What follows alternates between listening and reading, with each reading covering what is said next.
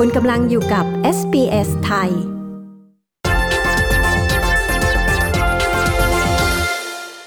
สวัสดีครับคุณชาดา สวัสดีคุณผู้ฟังทุกๆทท่านค่ะ กรณีที่ประเทศไทยจะเปิด Travel Bubble นั้นหากนักท่องเที่ยวชาวต่างชาติ ต้องการที่จะเดินทางไปท่องเที่ยวในประเทศไทย เบื้องต้นจะต้องมีขั้นตอนหรือการดำเนินการอย่างไรบ้างครับ ทันทีที่ไทยเปิด Travel Bubble นะคะ ก็จะมีหลักเกณฑ์เบื้องต้นเหมือนกันสำหรับนักท่องเที่ยวที่จะเดินทางมาท่องเที่ยวในประเทศไทย โดยจะมีการพูดถึงระยะทดลองระยะแรกก่อน ที่จะเป็นการคัดเลือกประเทศที่จะจับคู่การท่องเที่ยวระหว่างกัน ซึ่งกำหนดไว้ว่าพื้นที่ในการที่จะเข้ามาท่องเที่ยวได้ในไทย จะต้องเป็นพื้นที่ตามที่กำหนดเอาไว้เท่านั้น โดยนักท่องเที่ยวชาวต่างชาติ จะต้องตรวจหาเชื้อในประเทศต้นทางที่จะเดินทางมาก่อน และรวมไปถึงว่าเมื่อมาถึงประเทศไทยแล้วก็จะต้องตรวจหาเชื้อโควิด -19 ซ้ำอีกครั้งหนึ่งด้วย รวมถึงจะต้องทำประกันการเดินทางด้วย เบื้องต้นนักท่องเที่ยวชาวต่างชาติ จะต้องเดินทางผ่านทางกรุ๊ปทัวร์นำเที่ยวเป็นหลักค่ะ ซึ่งก็จะเป็นกลุ่มเล็ก ๆ 10-20 คนก่อน เพื่อสามารถควบคุมการเดินทางท่องเที่ยวในประเทศได้ และจะไม่อนุญาตให้เดินทางออกนอกเส้นทางที่กำหนดเอาไว้ ทั้งนี้ค่ะก็จะมีการระบุพิกัดพื้นที่ในการท่องเที่ยว ว่าพื้นที่ไหนบ้างที่จะสามารถเดินทางไปท่องเที่ยวได้ ซึ่งก็อาจจะเป็นเมืองท่องเที่ยวสำคัญสำคัญ หรือว่าเป็นเกาะ ที่ได้รับความนิยมค่ะ แล้วก็สามารถควบคุมดูแลได้ ทั้งในส่วนของตัวนักท่องเที่ยวเอง รวมไปถึงควบคุมดูแลในส่วนของผู้ประกอบการด้วย ซึ่งทั้งหมดนี้จะมีการหารือกันอีกครั้งหนึ่ง และจะได้ข้อสรุปร่วมกันว่ารายละเอียดของสถานที่ท่องเที่ยวนั้นจะมีที่ใดบ้าง จากนั้นจะมีการประกาศออกมาอย่างเป็นทางการค่ะ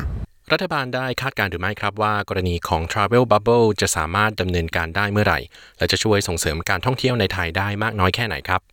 สำหรับเรื่องนี้นะคะ นายพิพัฒน์รัศติประการ รัฐมนตรีว่าการกระทรวงการท่องเที่ยวและกีฬา เปิดเผยนะคะว่า หากไทยสามารถที่จะเปิด Travel Bubble ได้ในเดือนสิงหาคม ก็คาดว่าจะมีตัวเลขนักท่องเที่ยวต่างชาติในปีนี้ รวมประมาณ 10 ล้านคน ขณะที่ตัวเลขรายได้ที่การท่องเที่ยวประเทศไทย ตั้งเป้าเอาไว้ ก็คาดว่าน่าจะอยู่ที่ 1.23 ล้านล้านบาทค่ะ โดยจะเป็นรายได้การท่องเที่ยวที่รวมทั้งการท่องเที่ยวภายในประเทศของคนไทยด้วยกันเอง และการท่องเที่ยวจากชาวต่างชาติ อย่างไรก็ตามค่ะ ก็จะต้องมีการหารือกันอย่างรอบคอบ ระหว่างกระทรวงการท่องเที่ยวและกีฬา กระทรวงสาธารณสุข รวมไปถึงหน่วยงานที่เกี่ยวข้อง ก่อนที่จะมีการพิจารณาข้อสรุปกันอีกครั้งหนึ่ง แล้วเสนอข้อสรุปนั้นต่อที่ประชุมสบคชุดใหญ่ที่มีนายกรัฐมนตรีเป็นประธาน เพื่อจะพิจารณาว่าสุดท้ายแล้ว ไทยจะสามารถเปิดรับนักท่องเที่ยวได้ ในเดือนสิงหาคมนี้หรือไม่ค่ะ ทั้งนี้ในส่วนของมุมมองของรัฐมนตรีว่าการกระทรวงการท่องเที่ยวและกีฬาท่านระบุนะคะว่า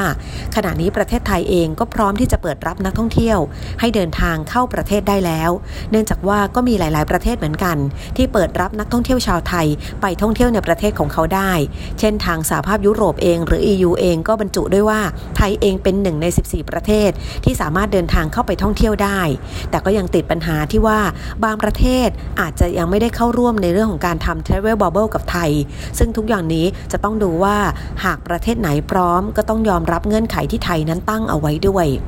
ในกรณีหากมีการอนุมัติเรื่องของ Travel Bubble ก็จะเปิดให้นักท่องเที่ยวต่างชาติเข้ามาก็คาดว่าประเทศที่หารือกันไว้เบื้องต้น ที่จะอนุญาตนั้นก็จะเป็นประเทศในแถบเอเชีย และอาเซียนเป็นหลักก่อนค่ะ เช่น จีน ญี่ปุ่น สิงคโปร์ เกาหลีใต้ ฮ่องกง เป็นต้นค่ะ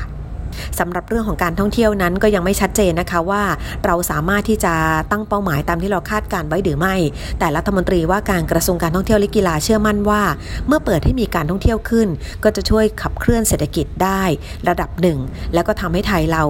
สามารถฟื้นตัวจากภาวะเศรษฐกิจที่ซบเซาในขณะนี้ได้ค่ะ ส่วนสถานการณ์ผู้ติดเชื้อโควิด -19 ในประเทศไทยในวันนี้เป็นอย่างไรบ้างครับในส่วนของการถแถลง ตัวเลขผู้ติดเชื้อรายใหม่ที่มีการถแถลงรายวันนะคะสำหรับวันนี้แล้วผู้ถแถลงก็คือแพทย์หญิงพันประภายงตระกูล หรือว่าหมอบุ๋มค่ะ ผู้ช่วยโฆษกศูนย์บริหารสถานการณ์การแพร่ระบาดของโรคติดเชื้อไวรัสโคโรนา 2019 หรือโควิด -19 ได้มีการพูดถึงสถานการณ์ในขณะนี้นะคะว่า ล่าสุดวันนี้ไทยพบผู้ติดเชื้อรายใหม่เพิ่มขึ้น 6 รายค่ะ ส่งผลให้มีผู้ป่วยติดเชื้อสะสมอยู่ที่ 3,179 ราย ไม่มีผู้เสียชีวิตเพิ่มคงที่อยู่ที่ 58 ราย รวมหายป่วยแล้ว 3,059 ราย โดยยังมีผู้ที่ป่วยและรักษาอาการอยู่ที่โรงพยาบาลทั้งหมด 62 คนด้วยกันสำหรับรายละเอียดของผู้ป่วยทั้ง 6 รายนั้น เป็นผู้ป่วยที่เดินทางกลับมาจากต่างประเทศทั้งนั้นเลยค่ะ แล้วก็เข้าสู่ที่การกักตัวในสถานที่ที่รัฐนั้นกำหนดเอาไว้ โดยมีรายละเอียดดังนี้นะคะ มาจากอินโดนีเซีย 4 รายค่ะ เดินทางมาถึงประเทศไทยตั้งแต่เมื่อวันที่ 24 มิถุนายนที่ผ่านมา และเข้าพักที่สเตทคอลันทีนที่จังหวัดชนบุรี จากแอฟริกา1รายค่ะ เดินทางถึงประเทศไทยเมื่อวันที่ 28 มิถุนายน มีการคัดกรองที่ด่านสุวรรณภูมิ และสุดท้ายคือเดินทางมาจากซูดานอีกหนึ่งราย เดินทางมาเมื่อวันที่ 24 มิถุนายนที่ผ่านมา เข้าพักที่สเตทคอรันทีนที่จังหวัดชลบุรีเช่นกันค่ะ สรุปแล้วนี่คือ 6 รายที่เพิ่งเป็นการติดเชื้อรอบใหม่ที่เกิดขึ้น แต่ก็ยังคงเป็นการติดเชื้อที่มาจากต่างประเทศทั้งหมดค่ะ เท่ากับว่าไทยไม่มีผู้ติดเชื้อในประเทศไทย รวมๆแล้วตอนนี้ 30 กว่าวันแล้วค่ะ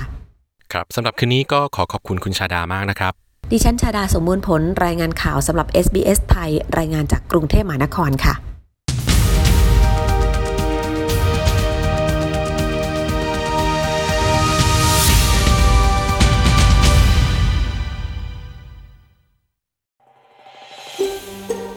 ฟังเรื่องราวน่าสนใจแบบนี้อีกใช่ไหม